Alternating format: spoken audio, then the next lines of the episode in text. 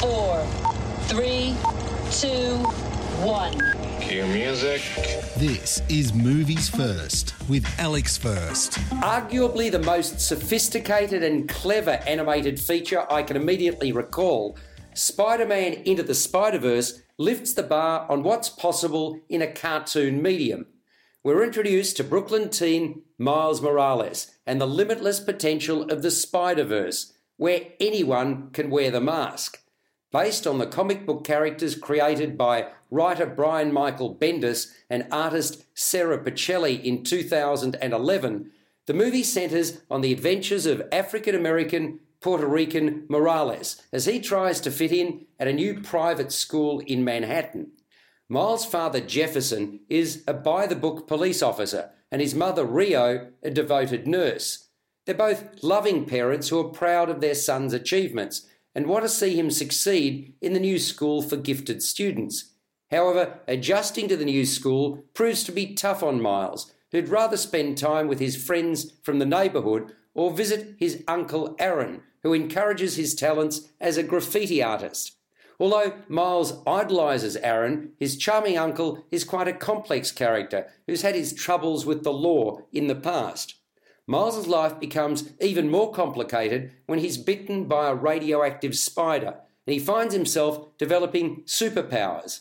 Meanwhile, the city's nefarious criminal mastermind Kingpin has developed an ultra secret nuclear super collider which opens up a portal to other universes, pulling different versions of Spider Man into Miles's world. These include an older Peter Parker, Spider Gwen, Spider Man Noir, Spider Ham, and anime Peni Parker. You're listening to Movies First. For more, like us on Facebook and follow us on Twitter. Spider Man Into the Spider Verse also introduces a kick butt version of Aunt May.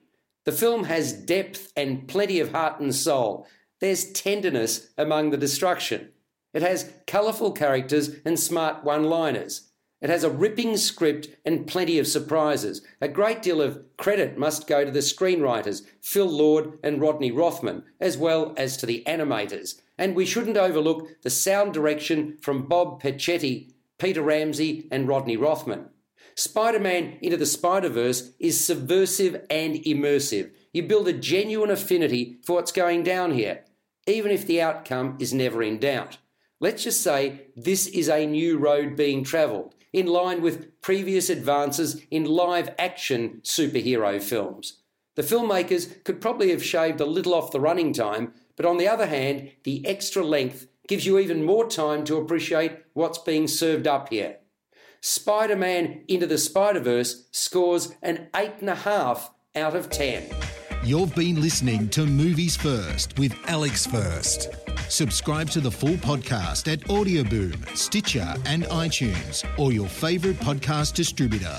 This has been another quality podcast production from Bytes.com.